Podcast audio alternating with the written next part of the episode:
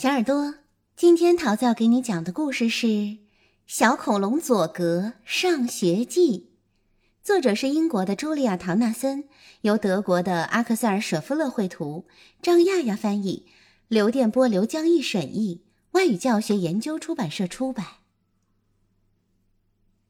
很久以前，恐龙夫人开了一所学校，他在这里教授小恐龙们所需要掌握的所有技能。个头最大的小恐龙名叫佐格，他每天上课专心致志，下课努力练习，只为赢得一枚金色的小星星。所有一年级的小恐龙都要学习飞行。哦，飞得高点儿，飞高点儿！恐龙夫人喊着，再往天上飞高点儿！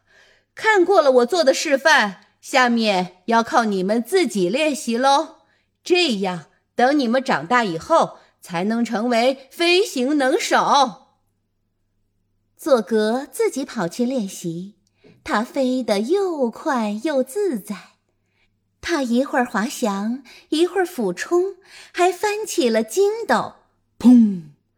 结果一不小心撞到了树上，哎呦！一位小姑娘恰巧路过，别难过，她说道，也许我帮你贴上一片创可贴就不疼了。真是太棒了，佐格称赞道，随后他便摇摇晃晃地返回了蓝天。那片粉色的创可贴在阳光下闪闪发亮。一年过去了，小恐龙们要学习咆哮了。再加把劲儿，恐龙夫人喊道，声音要洪亮，大声地叫，看过了我做的示范，下面要靠你们自己练习了。呜！这样等你们长大以后才能成为咆哮能手。佐格自己跑去练习，他的叫声像雷鸣一样响亮。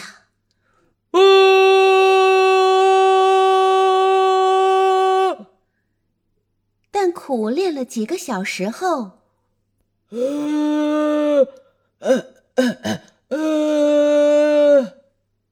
他的嗓子哑了。这时，之前那位小姑娘又出现了，她关切地说，真可怜，要不来一块薄荷糖润润喉吧。真是太棒了，佐格感激地说。随后他便摇摇晃晃地返回了蓝天，嘴里还留着薄荷糖的清香。又一年过去了，3年级的小恐龙们要学习喷火了。不对，恐龙夫人纠正道，是要喷火，而不是喷雪。看过了我做的示范，下面要靠你们自己练习了，这样等你们长大以后才能成为喷火专家。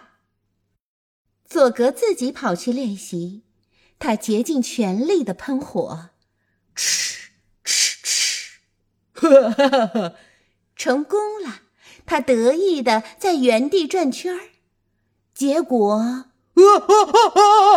一不小心把自己的翅膀尖儿点着了。就在这时，那位小姑娘又出现了。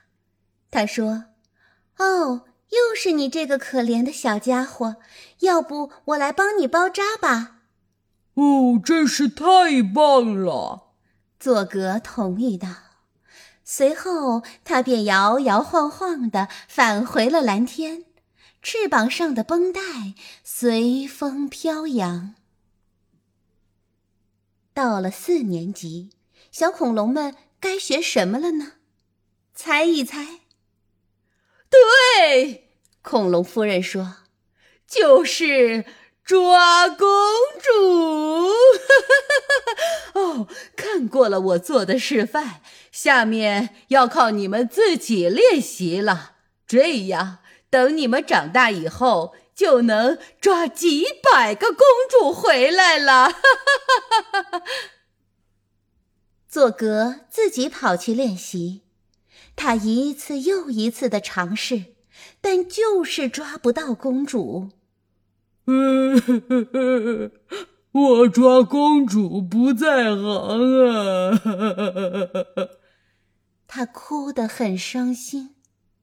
看来我永远都得不到金色的小星星了。就在这时，他又看到了那位小姑娘。也许小姑娘说，你可以把我带回去，我是珍珠公主。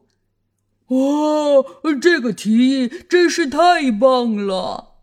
佐格立即同意。然后小姑娘紧紧地抱着佐格，他们摇摇晃晃地飞向了蓝天。哇！恐龙夫人叫道，这是我们抓到的第一位公主。哦，恭喜你佐格，你获得了一枚金星。佐格既高兴又自豪，珍珠公主感觉也不错。珍珠公主留在了这里，为恐龙们量体温，给他们包扎伤口。又一年过去了，小恐龙们已经5年级了，他们要学习战斗了。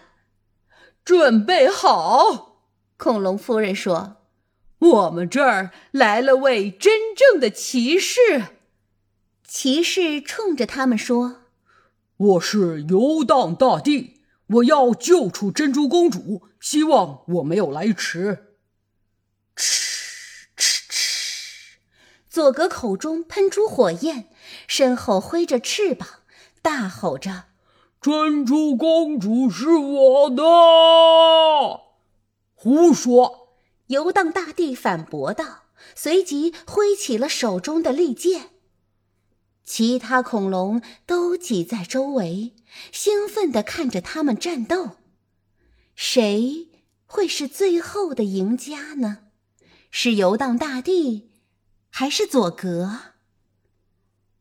珍珠公主跑到他们中间，大声喊：停！你们两个大笨蛋！世界上已经有那么多打打杀杀了，还不够吗？不用救我，我才不回去呢！我不想当一个无聊的公主，穿着满是褶子的裙子，整天在宫殿里游荡。我要当一名医生，云游四方，为病人听诊，给他们治病。我也是！骑士激动地摘下了头盔。我也很愿意带上那弯弯的听诊器，他说道。哦，亲爱的公主，也许你可以教我怎么治病。公主回答道，当然可以啦，可你的马驮不动我们2个人呢。这时佐格说，能不能让我也加入？我们可以成立一家飞行医院，我可以做你们的交通工具，也可以做你们的救护车。哦，厉害！恐龙夫人夸赞道，这真是个不错的职业。哦，太好喽！其他小恐龙也都为佐格欢呼喝彩。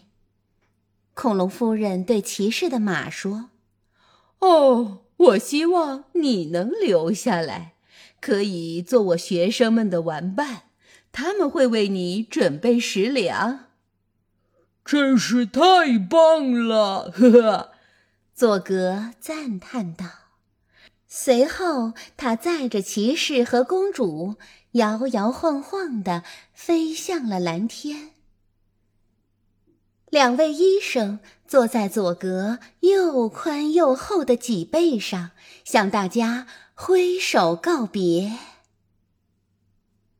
好啦，小耳朵，故事讲完啦，我们下个故事再见喽，拜拜。